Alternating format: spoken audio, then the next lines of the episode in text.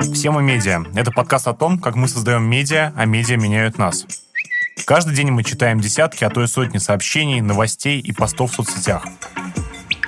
Не вылезаем из чатов с друзьями и коллегами, делимся фотографиями, ссылками и дурацкими картинками. Каждый день мы сами создаем медиа. Кто-то из нас придумывает новые технологии, кто-то ими пользуется, кто-то публикует контент, а кто-то его читает, но так или иначе мы все стали частью огромного цифрового пространства.